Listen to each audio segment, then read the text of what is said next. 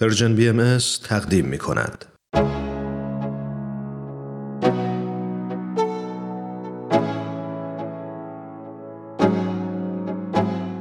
دوستان عزیز امروز با چهارمین بخش از سخنرانی آقای دکتر نادر سعیدی نویسنده محقق برجسته و استاد جامعه شناسی در خدمتتون هستم آقای دکتر این سخنرانی رو همونطور که هفته های قبل هم خدمتتون گفتم در 29 مین کنفرانس انجمن دوستداران فرهنگ ایرانی در سال 2019 ایراد کردند و عنوان سخنرانیشون هم عبارت هست از سید علی محمد باب و مدرنیته در ایران.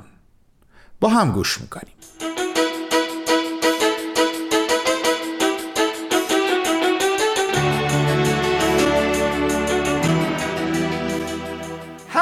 با این تحول و دگرگونی در ارتباط با مفهوم انسان حضرت باب مفهوم دین را دگرگون می‌کنند کاش فرصت بود که من می‌تونستم این مطلب رو بیشتر بشکافم. فقط باید یه اشاره خیلی محدود کلی بکنم.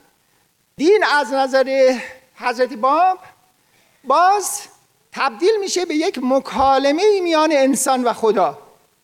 نه اینکه دین باشه یه چیزی که اراده خدا به طور دل بخواهی تحمیلش می‌کنه بر آدم ها این تصویری بود که در گذشته بود و به همین علت یک دین آخرین دین بود. هر, هر دینی فکر می‌کنه آخرین دینه.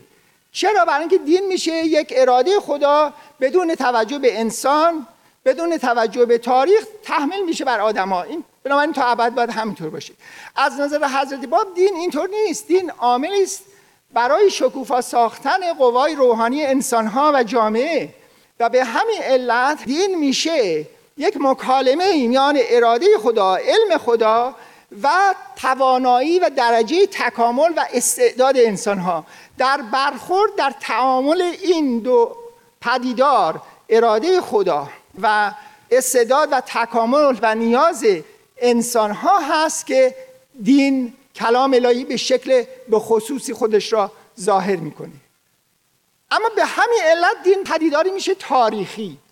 ببینید منطق تجلی منطقی است عرفانی نیست؟ همه چیز میشه آینه جلوه از حق. اما خصوصیت عجیب غریب دیگر آثار حضرت باب این است که اوج این منطق عرفان میشه اوج منطق زمانمند و تاریخی. همه چیز میشه تاریخی. همه چیز میشه پویا. دیر میشه پویا. و حضرت باب برای این یک مفهوم دیالکتیک به وجود میارن. روشن فکران ایران همه من یادم هست از بچگی خود من شیفته دیالکتیک بودم. روشن فکران ایران همه عاشق دیالکتیک بودن. منتها دیالکتیک و چیزی که یاد گرفته بودن و هنوز هم می‌دانن از طریق ترجمه های گوناگون برخی از نویسنده های مارکسیستی. خیلی هم به دشوار اگر به خود هگل مراجعه بشه. حالا راستش اینه که مارکس یکی دو بار بیشتر لغت دیالکتیک را در تمام آثارش به کار نبرده. استالین و اینها بودن که هی لغت دیالکتیک را به کار بردن. ولی به هر حال اما اینکه دیالکتیک چی هست واقعا همه حقیقت دیالکتیک برمیگرده به یک کلمه آلمانی. واژه‌ای که هگل همینطور تکرار می‌کنه اونا و مورد بحث قرار میده. اما این واژه به خصوص آلمانی نمیشه ترجمه کرد به زبانهای دیگه. خیلی دشواره. این واژه هست auf Hebung auf Hebung لغت auf Hebung در آن واحد دو معنی متضاد داره. auf Hebung یک معنیش از بین بردن محو کردن نف کردن هست. یه چیز شما از بین می‌برید نفش می‌کنید کنارش می‌گذارید. فعلش میشه auf Heben اما auf Hebung در این حال به معنی حفظ کردن بالا بردن اطلاع بخشیدن و به کمال رسوندن هست.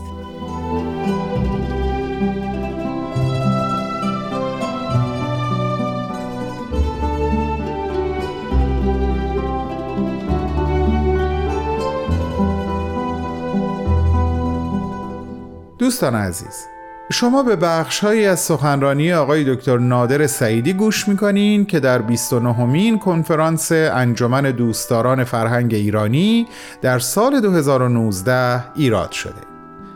این سخنرانی عنوانش سید علی محمد باب و مدرنیته در ایران هست.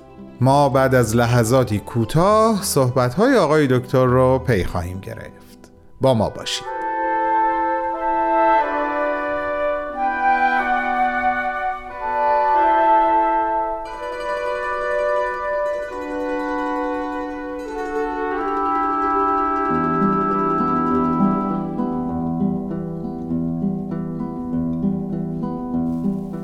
تمام دیالکتیک هگل منطق دیالکتیک هگل همین واژه آفهبوند هست به عنوان جمع این دوتا معنی که در ظاهر با هم تضاد دارن.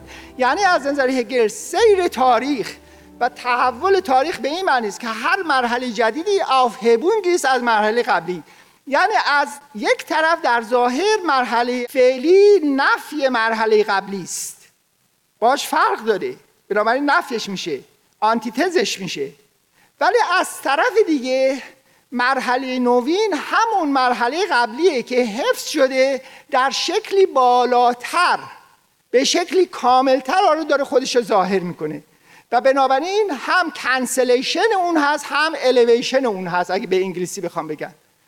در زبانهای گوناگون به دشواری میشه یک لغتی پیدا کرد که در آن واحد به همین دو معنی باشه. علت اینکه ما در توضیح دیالکتیک معمولا از تز و آنتیتز و سنتز صحبت می‌کنیم. یعنی اون مرحله جدید میشه یه سنتز که این جمع است بین تز و آنتیتز. آنتیتز میشه مسئله نف کردن و تز میشه یعنی حفظ اون قبلی. جمع این دوتا اون وقت به شکل سنتز در میاد. علتش همین مفهوم آفهبونگه که دشواره. به زبانهای گوناگون اون را ترجمه کردن. حالا من یه خبر دارم برای شما. پیامبر جوان 25 ساله تاجر شیرازی حضرت باب در آثار خودش به طور مستقلانه تمامیت منطق خودش را تبدیل کرد به یک منطق دیالکتیک بر اساس خلق یک واژه جدیدی که محوریت داره در همه آثارش. این واژه جدید هست ارتفاع. شما بیان فارسی را بخونید. و نگاه کنید به جاهایی که این لغت ارتفاع و تکرار این مفهوم ارتفاع. از نظر حضرت باب هر مرحله جدیدی از تکامل بشر ارتفاع مرحله قبله. هر دیانتی ارتفاع دیانت قبله. ببینید ارتفاع خصوصیتش اینه.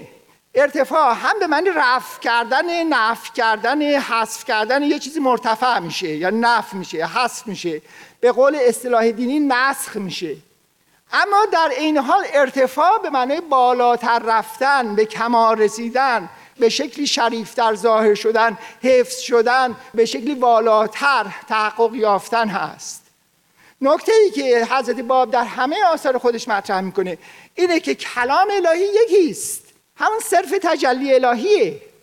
اما این کلام الهی زنده است و چون زنده است و پویاست شکلهای گوناگون می‌گیره بر اساس تکامل انسانها. و بنابراین در دوران گوناگون هر شکل جدید کلام الهی ارتفاع شکل قبل هست. یعنی هم در ظاهر نسخ اونه ولی در حقیقت خودشی که به یک شکل به قول حضرت باب به شکل اشرف به شکل کاملتر خودش رو داره ظاهر می‌کنه. کاملتر بخواد اینکه انسانها درجه تکاملشون بالاتر شده. این است که از نقطه نظر حضرت باب می‌گویند که قرآن همون انجیله. هیچ فرقی نداره. همون انجیل منتها به یه شکل جدید خودش را ظاهر کرده. بیان می‌کنن که بیان خود قرآنه. قرآن دلش می‌خواد. آرزوش اینه که به کمال خودش برسه. اشتیاق داره به کمال خودش برسه. و این کمال به این شکلی که تبدیل بشه به بیان. و در نتیجه مؤمنان به قرآن تبدیل بشن به کسانی که حالا ایمان میارن به شکل جدید قرآن.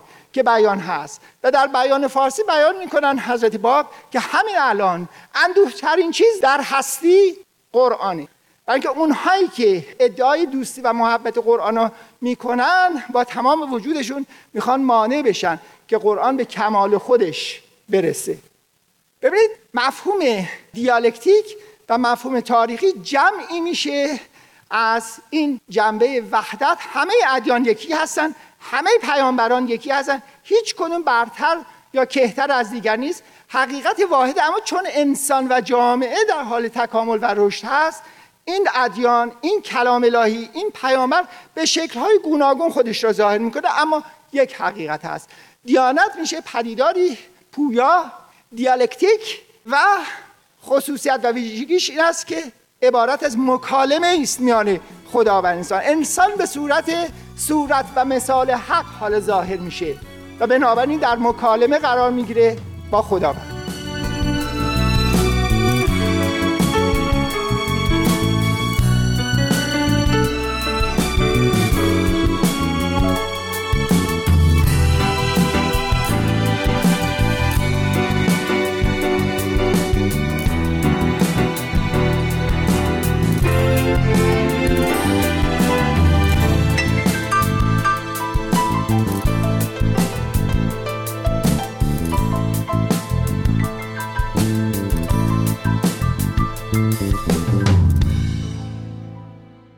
عزیزان شنونده این بود چهارمین بخش از گزیده صحبت‌های آقای دکتر نادر سعیدی نویسنده محقق و استاد جامعه شناسی که تحت عنوان سید علی محمد باب و مدرنیته در ایران در 29 مین کنفرانس انجمن دوستداران فرهنگ ایرانی در سال 2019 ایراد کردند.